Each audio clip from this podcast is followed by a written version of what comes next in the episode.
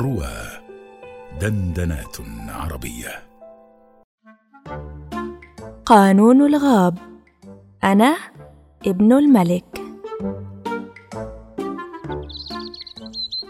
استيقظت حيوانات أرض الياسمين ذات صباح على فاجعة.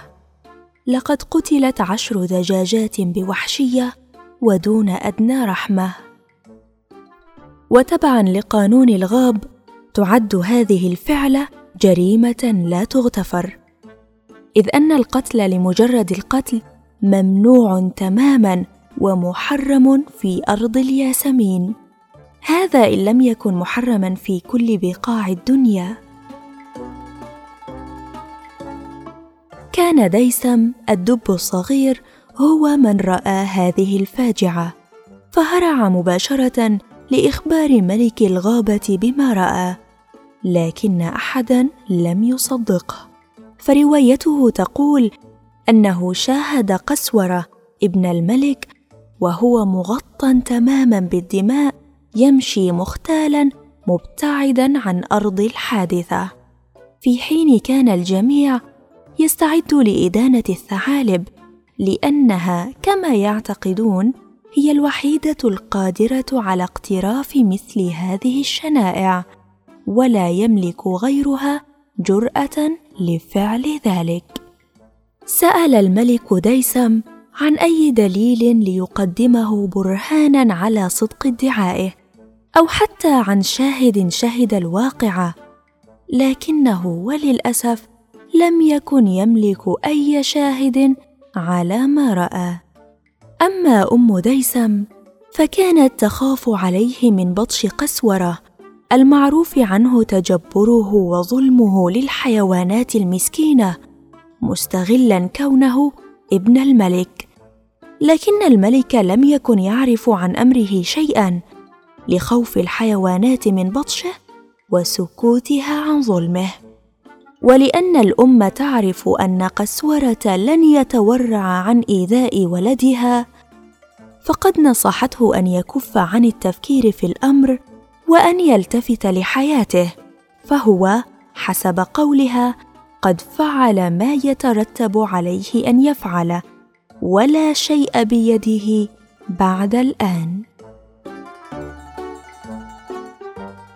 أظهر ديسم الرضا لأمه القلقة لكنه في قرارة نفسه لم يكن ينوي ابدا التراجع أو الاستسلام حتى يفضح قسورته ويدينه. ظل ديسم يتتبع قسورة بلا كلل املا في أن يضع يده على دليل ما أو يدينه بأي جرم آخر فيثبت صدق كلامه لدى الملك وينال قسورة العقاب الذي يستحق. وطبعا لم يكن قسورة ليغفل عن شيء كهذا فقد حرص تماما على الابتعاد عن موقع الجريمة في تلك الفترة إلى أن تهدأ الأوضاع قليلا.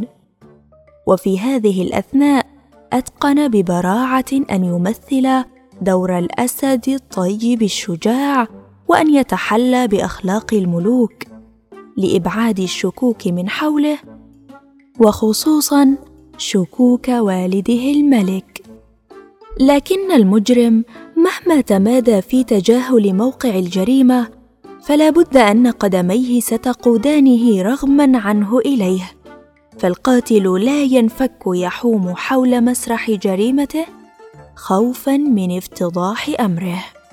وبعد أيام قلائل ورغم تحذير أصدقائه الطباع من ذهابه إلى هناك إلا أنه أصر على الذهاب خوفا من أن يكون قد ترك هناك أي أثر يدل عليه. وذهب فعلا لتتأكد لديه مخاوفه. ففي مكان الحادثة وعلى أرض طينية رطبة كانت هناك وجد قسوره اثرا لقدميه. فسارع لاخفاء الأثر واستراحت نفسه أن ديسم أو غيره لم ينتبه للأثر قبله وغادر المكان وقد اطمأن قلبه لكنه لم يكن يعرف أن ديسم كان يتبعه وأنه رأى فعلته من خلف الشجيرات دون أن يشعر بوجوده. ومن حماسته انطلق ديسم مباشرة ليخبر احدا ما بما شاهده. ليتمكن من إثبات الجرم المشهود على قسورة قبل أن يبتعد إلا أنه وبسبب حماسته تناهى إلى سمعه وقع خطواته فأطلق مباشرة ضباعه خلفه ليمسك به. لكن في نفس اللحظة انطلقت ذئاب من خلف الشجيرات كان الملك قد عينها لتراقب مسرح الجريمة وألقت القبض على قسورة وضباعه. سيق قسورة للمحاكمة وبالرغم من أنه ابن الملك إلا أن القضاء لا يفرق بين أحد فالعقاب يطبق على الجميع ولو كان الملك نفسه.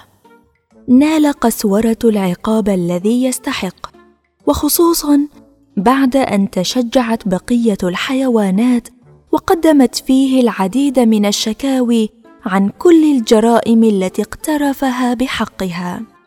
أما ديسم فقد كرمه الملك على تصرفه الشجاع وجعله قدوة لجميع الحيوانات ومثالا يحتذى به في أن لا تخشى السعي وراء الحقيقة وإظهار الحق ومهما كانت المشقة.